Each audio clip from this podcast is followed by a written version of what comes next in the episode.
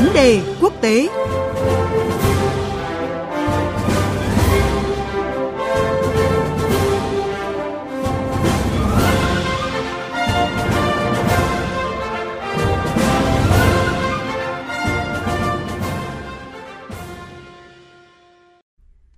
Quý vị và các bạn, từ ngày mùng 6 đến ngày mùng 10 tháng 6, Mỹ đăng cai tổ chức hội nghị thượng đỉnh các nước châu Mỹ lần thứ 9 tại Los Angeles. Sự kiện đang được mong chờ và chuẩn bị từ lâu đang kỳ vọng sẽ giúp Mỹ sửa chữa những dạn nứt bấy lâu và hâm nóng lại quan hệ giữa Washington với các quốc gia trong khu vực, từ đó tái khẳng định vị thế của Mỹ trước ảnh hưởng ngày càng tăng của Trung Quốc ở Mỹ Latin.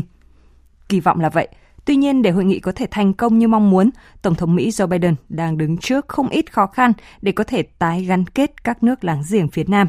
Đó là những thách thức gì? Đâu là triển vọng của hội nghị thượng đỉnh các nước châu Mỹ lần này? Chúng tôi có cuộc trao đổi với tiến sĩ Lộc Thị Thủy, Viện Nghiên cứu châu Mỹ, Viện Hàn Lâm Khoa học Xã hội Việt Nam.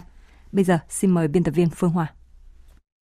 Vâng, xin chào tiến sĩ Lộc Thị Thủy ạ. Vâng, xin chào biên tập viên Phương Hoa, xin chào quý thính giả đang nghe đài tiếng nói Việt Nam. À, thứ đăng cai tổ chức hội nghị thượng đỉnh các nước châu Mỹ sau một thời gian bỏ quên dưới thời người tiền nhiệm Donald Trump và gián đoạn do dịch bệnh. À, Tổng thống Mỹ Joe Biden muốn gửi đi thông điệp gì qua sự kiện lần này ạ? Dạ vâng, cái việc mà Mỹ đăng cai cái tổ chức cái hội nghị thượng đỉnh châu Mỹ thì theo tôi Mỹ muốn gửi đi một cái thông điệp rất là quan trọng. Có thể thấy rằng dưới thời Trump cũng như là trong hai ba năm vừa qua thì khi dịch bệnh xảy ra thì cái hoạt động đó đã bị hạn chế và sau khi mà lên cầm quyền tổng thống Biden muốn thay đổi lại cái vị thế cũng như là xác lập lại cái vai trò ở khu vực vốn được coi là sân sau một vùng ảnh hưởng Mỹ muốn khẳng định một lần nữa rằng Mỹ đã sẵn sàng quay trở lại để giúp đỡ các nước Mỹ Latin có thể phục hồi lại nền kinh tế sau những cái khó khăn cũng như tác động tiêu cực từ đại dịch Covid-19. Ờ, thứ hai nữa là Mỹ cũng muốn gửi đi thông điệp là Mỹ đã sẵn sàng quay trở lại để cạnh tranh với Nga, Trung Quốc, EU nhằm củng cố cái vị thế đã mất của mình uh, thông qua cái học thuyết Monroe từ năm 1823 đến nay. Vâng, với những thông điệp như vậy cùng với chủ đề của hội nghị đó là xây dựng một tương lai bền vững, tự cường và công bằng. À, vậy Mỹ dự kiến sẽ có chiến lược gì ạ để hâm nóng quan hệ tại khu vực à, mà bà vừa nhắc tới đó là à, sân sau của Washington thưa bạn? Vâng, với cái chủ đề là xây dựng một cái tương lai bền vững, tự cường và công bằng thì Mỹ muốn đưa ra một cái chiến lược toàn diện đối với khu vực để củng cố cái mối quan hệ với các nước Mỹ Latin trong một thời gian gián đoạn cụ thể như sau. Thứ nhất là về chính trị ngoại giao thì chính quyền Biden muốn quay trở lại cái học thuyết Monroe thông qua cái phương châm đó là học thuyết Monroe phiên bản mới với nội dung đó là Mỹ đã sẵn sàng trở lại muốn trở thành một cái nước láng giềng tốt với tất cả các nước trong khu vực và sẵn sàng hỗ trợ tối đa ờ, các nước này trong mọi lĩnh vực để giúp các nước Mỹ Latin có thể xây dựng được một khu vực tự chủ, do, đa phương và không phụ thuộc vào bất cứ cường quốc bên ngoài nào, đặc biệt là Trung Quốc. À, và chính sách trên của chính quyền Biden đó là sự trở lại chính sách láng giềng tốt, bạn bè tốt mà cố tổng thống Roosevelt đã đề ra vào năm 1933 để củng cố lại cái hình mẫu dân chủ của Mỹ cũng như là sức mạnh kinh tế của Mỹ tại khu vực.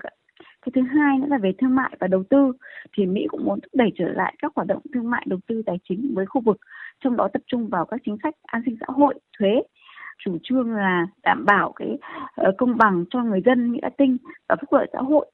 còn về an ninh và quốc phòng, Mỹ tiếp tục theo đuổi cái vị thế bá quyền về quân sự ở khu vực thông qua kế hoạch là tăng cường cái sự hiện diện về an ninh tại khu vực với vai trò là đầu tàu tiên phong của Bộ Chỉ huy phương Nam, phương Bắc, hạm đội 4 và hạm đội 5 đang đóng tại tại Tây Dương ạ. À, với nội dung chính của cái kế hoạch này là Mỹ tập trung duy trì sự hiện diện ờ, các căn cứ quân sự tại Mỹ Latin thông qua việc ký kết với các nước ờ, về hợp tác quân sự trong khu vực. Cái thứ hai nữa là tăng cường các hoạt động hợp tác an ninh trong và đa phương với các nước trong khu vực trên các lĩnh vực như là huấn luyện và nâng cao cái năng lực cho lực lượng quân đội này. Cái thứ hai là lực lượng an ninh của các nước đồng minh và đối tác của mỹ giúp cho các nước này có thể bảo vệ được cái an ninh của mình.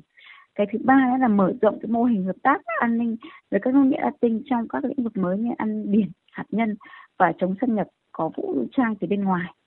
và cuối cùng nữa là phối hợp với các nước Mỹ Latin tiến hành các hoạt động gìn giữ hòa bình ở các nước trong khu vực như Haiti, Venezuela. Có thể thấy là tất cả các hoạt động này đã cho thấy là Mỹ đã và đang dần thay đổi cái chiến lược của mình, đặc biệt là về an ninh nhằm tăng cường hơn nữa sự đồng thuận của các nước trong khu vực, đặc biệt là tăng cường phối hợp về an ninh với các nước đồng minh chủ chốt như là Colombia, Peru để ngăn chặn cái sự mở rộng quân sự của Nga và Trung Quốc tại khu vực À, vâng, dù đặt khá nhiều tâm sức và kỳ vọng nhưng mà giới quan sát cho rằng là chiến lược châu Mỹ của Washington à, vẫn sẽ gặp nhiều thách thức trước nhiều đối thủ như là Nga hay là Liên minh châu Âu, đặc biệt là một Trung Quốc đang tăng cường hiện diện mạnh mẽ. À, vậy bà đánh giá cán cân cuộc đua giữa các bên hiện nay ra sao ạ? Dạ vâng, theo tôi thì dù có kết quả của cái hội nghị này có diễn ra thành công hay là chưa thành công thì Mỹ vẫn phải đối mặt với rất nhiều thách thức từ bên ngoài, đặc biệt là từ Trung Quốc bởi chúng ta có thể thấy rằng hiện nay Trung Quốc đã và đang gia tăng cái ảnh hưởng rất lớn ở khu vực không chỉ về lĩnh vực kinh tế chính trị mà còn an ninh quốc phòng và kể cả văn hóa nữa. Điều này được thể hiện rất rõ như sau. Thứ nhất là về ừ, kinh tế và thương mại thì Trung Quốc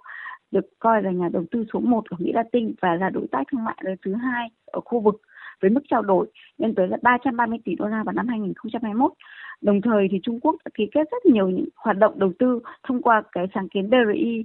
với 21 trên 35 quốc gia ở châu Mỹ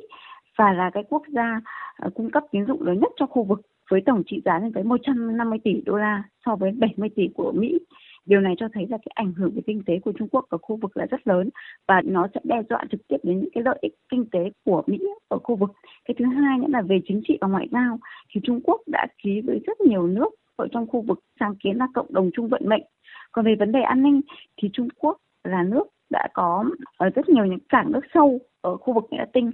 Tập đoàn Huawei của Trung Quốc thì đầu tư rất lớn cho mạng 5G của các nước trong khu vực. Bên cạnh đó thì Trung Quốc cũng có cái những cái lực lượng an ninh và đang duy trì những cái cuộc tập trận với các nước An-ba. Còn về văn hóa thì Trung Quốc đã xây dựng rất nhiều những cái viện khổng tử với tất cả những cái hoạt động trên của Trung Quốc có thể thấy rằng ảnh hưởng của nước này tại khu vực Mỹ Latin là rất lớn và đây chính là cái thách thức ờ, thực sự đối với bất cứ những cái nỗ lực nào của Mỹ trong cái việc là thu hẹp khoảng cách của Trung Quốc tại Mỹ Latin. À, vâng, cảm ơn bà về những phân tích và bình luận vừa rồi.